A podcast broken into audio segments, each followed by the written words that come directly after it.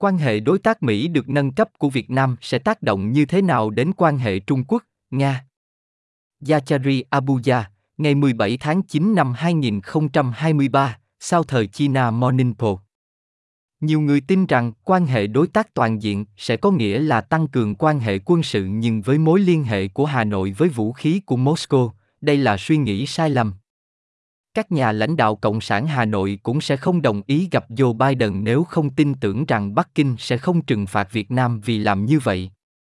Tổng thống Hoa Kỳ Joe Biden hôm thứ Ba đã kết thúc thành công chuyến thăm Hà Nội, nơi ông và Tổng bí thư Nguyễn Phú Trọng, lãnh đạo đảng Cộng sản cầm quyền Việt Nam, đã nâng cấp quan hệ lên đối tác chiến lược toàn diện. Phần lớn đã được tạo ra từ tác động của mối quan hệ sâu sắc hơn giữa các quốc gia trong bối cảnh cạnh tranh giữa Mỹ và Trung Quốc và một số nhận định rất khác biệt. Dưới đây là những điểm chính của tôi.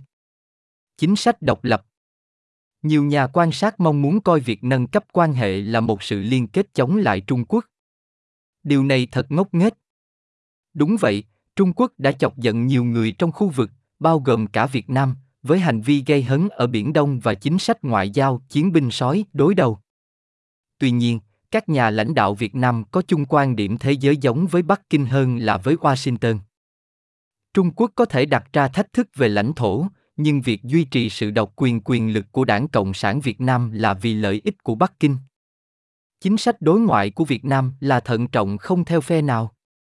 Bốn không và có thể của họ, không liên minh, không có căn cứ nước ngoài, không đứng về phía nước này để chống lại nước khác, không sử dụng hoặc đe dọa vũ lực để giải quyết khác biệt, tập trung vào việc duy trì một chính sách đối ngoại độc lập và đa hướng. Từ có thể ám chỉ Việt Nam, tùy theo hoàn cảnh và điều kiện, xét đến sự phát triển quan hệ quốc phòng, quân sự với các nước khác. Trọng, 79 tuổi và các lãnh đạo Đảng Cộng sản Việt Nam khác đã đầu tư thời gian và sức lực để xây dựng quan hệ với những người đồng cấp Trung Quốc.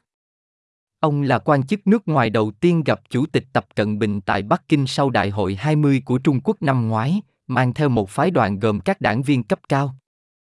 Trưởng ban bí thư Trương Thị Mai đã gặp ông Tập vào tháng 4 năm nay, trong khi Thủ tướng Phạm Minh Chính gặp người đồng cấp Lý Cường vào tháng 6. Đây là chuyến thăm đầu tiên của một thủ tướng Việt Nam tới Trung Quốc sau 7 năm. Vài ngày trước chuyến thăm Việt Nam của ông Biden, 80 tuổi, vào tuần này, một quan chức cấp cao của Ban Liên lạc Quốc tế Trung Quốc đã tới Hà Nội để tham vấn. Bộ trưởng Bộ Quốc phòng Việt Nam sắp gặp người đồng cấp trước khi mất tích. Chắc chắn sẽ sớm có chuyến thăm cấp cao của Việt Nam tới Bắc Kinh. Trọng là người rất thận trọng. Ông sẽ không đồng ý tổ chức hội nghị thượng đỉnh với Biden và nâng cấp quan hệ nếu ông không tin tưởng rằng Bắc Kinh sẽ không trừng phạt Hà Nội vì động thái này. Việt Nam đã nỗ lực thuyết phục Trung Quốc rằng nước này thực sự độc lập.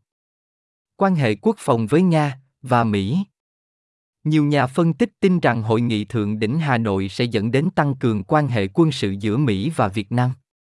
Đây là suy nghĩ sai lầm vì không đề cập đến quan hệ quốc phòng trong bài đọc, mặc dù có những lời chỉ trích rõ ràng về sự hung hăng của Trung Quốc ở Biển Đông. Quân đội Nhân dân Việt Nam là một tổ chức rất bảo thủ và, giống như quân đội giải phóng nhân dân Trung Quốc, là một quân đội đảng phái, nghĩa là trước hết nó chịu trách nhiệm bảo vệ đảng Cộng sản Việt Nam. Các mối đe dọa được xác định trong sách trắng quốc phòng năm 2019 của đất nước tập trung vào cái gọi là cách mạng màu, các cuộc biểu tình bất bạo động nhằm lật đổ chính phủ và các mối đe dọa khác đối với chế độ, chẳng hạn như chủ nghĩa ly khai của các dân tộc thiểu số. Đúng là quân đội nhân dân Việt Nam quá phụ thuộc vào vũ khí của Nga. Nhưng đã có sự đa dạng hóa, trong đó Israel, Ấn Độ và Cộng hòa Séc trở thành những nước hưởng lợi chính.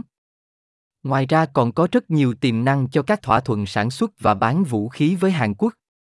Tuy nhiên, sẽ không có nước nào thay thế Nga về các hệ thống vũ khí chủ lực của Việt Nam, đặc biệt là tàu chiến và máy bay chiến đấu. Hà Nội hài lòng với giá cả, độ tin cậy và sự quen thuộc của vũ khí Moscow và đã sản xuất đạn dược cho nhiều hệ thống của mình. Moscow cũng cho phép sản xuất được cấp phép, điều này rất quan trọng đối với Hà Nội vì họ muốn nâng cao năng lực sản xuất vũ khí. Ngôn ngữ là một yếu tố khác có lợi cho Nga. Tất cả hệ thống điện tử trên các máy bay phản lực hiện tại của Việt Nam đều sử dụng chữ Cyrillic, chữ viết được sử dụng bằng tiếng Nga, có nghĩa là phi công, nhân viên mặt đất và thợ máy Việt Nam đều nói tiếng Nga. tất cả những gì đã nói, ít nhất thì Nga có vẻ không phải là một nhà cung cấp đáng tin cậy trong ngắn hạn, vì nước này đốt cháy kho vũ khí và đạn dược của mình ở Ukraine. Và Việt Nam đang cố gắng đưa ra các cơ chế tài chính sáng tạo và tránh các lệnh trừng phạt của Mỹ đối với việc nâng cấp vũ khí lớn tiếp theo, theo The New York Times. Theo một tài liệu nội bộ của chính phủ Việt Nam hồi tháng 3, ngày 9 tháng 9, tờ báo cho biết Hà Nội đang thực hiện kế hoạch bí mật mua vũ khí từ Moscow trái với lệnh trừng phạt. Trong bối cảnh phức tạp này, Mỹ muốn bán thêm vũ khí cho Việt Nam. Và nó sẽ như vậy, nhưng ở những khu vực thích hợp được Hà Nội chấp nhận. Chẳng hạn, Washington đã chuyển hai tàu tuần duyên đã ngừng hoạt động sang Việt Nam vào năm 2017 và đang cung cấp 12 máy bay một động cơ T-6 dùng để đào tạo phi công. Năm 2019, Hoa Kỳ đã đồng ý cung cấp 6 máy bay không người lái để giúp nâng cao nhận thức về lĩnh vực hàng hải của Việt Nam. Một phần của chương trình trị giá 47,9 triệu đô la Mỹ cũng cung cấp máy bay không người lái cho Malaysia, Indonesia và Philippines. Một công ty của Mỹ cũng chế tạo khoang cứu hộ tàu ngầm cho 6 tàu ngầm của Việt Nam và sẽ sớm được bàn giao. Hơn nữa, Mỹ đang đàm phán để bán các loại vũ khí khác cho Việt Nam, mặc dù tất cả đều là loại không động, tức là không bắn đạn, không thả bom. Tuy nhiên, các công ty Mỹ khó có thể cấp phép sản xuất vì sợ bị đánh cắp tài sản trí tuệ, điều này sẽ hạn chế doanh số bán hàng quốc phòng. Vũ khí của Mỹ cũng đắt tiền và quá trình mua chúng kéo dài và phức tạp. Các cam kết quân sự khác có thể sẽ tiếp tục, nhưng ở mức độ không đe dọa được Trung Quốc. Chẳng hạn, có các cuộc trao đổi quân y, và quân đội Hoa Kỳ có các kỹ sư làm việc về kiểm soát nguồn nước ở đồng bằng sông Cửu Long. Việt Nam đã tránh các cuộc tập trận đa phương, chẳng hạn như cuộc tập trận vành đai Thái Bình Dương, cuộc tập trận chiến tranh hàng hải quốc tế lớn nhất thế giới, vì Việt Nam cho rằng nó chống Trung Quốc. Mỹ sẽ tiếp tục thăm các cảng Việt Nam, trong đó có tàu sân bay. Nhìn chung, quan hệ quốc phòng sẽ tiếp tục với tốc độ và phạm vi hiện tại, bởi vì đó là điều mà người Việt Nam cảm thấy thoải mái. Hà Nội vẫn cần Bắc Kinh. Trọng tâm của hội nghị thượng đỉnh là mối quan hệ kinh tế. Hoa Kỳ rất quan trọng đối với Việt Nam. Đây là thị trường xuất khẩu lớn nhất của đất nước và Hà Nội có thặng dư thương mại 44 tỷ đô la Mỹ với Washington. Chính thặng dư thương mại đã bù đắp được khoản thâm hụt hơn 40 tỷ đô la Mỹ của Hà Nội với Bắc Kinh. Phần lớn những gì Việt Nam sản xuất dù là thiết bị điện tử, điện thoại thông minh, chất bán dẫn, ô tô, dệt may hay giày dép đều được sản xuất bằng nguyên liệu nhập khẩu từ Trung Quốc.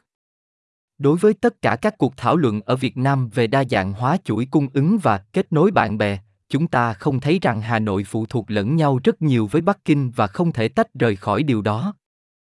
Trung Quốc là nhà đầu tư nước ngoài lớn thứ hai của Việt Nam với 26 tỷ đô la Mỹ trong 4.000 dự án, trong đó riêng năm 2023 là 2,7 tỷ đô la Mỹ.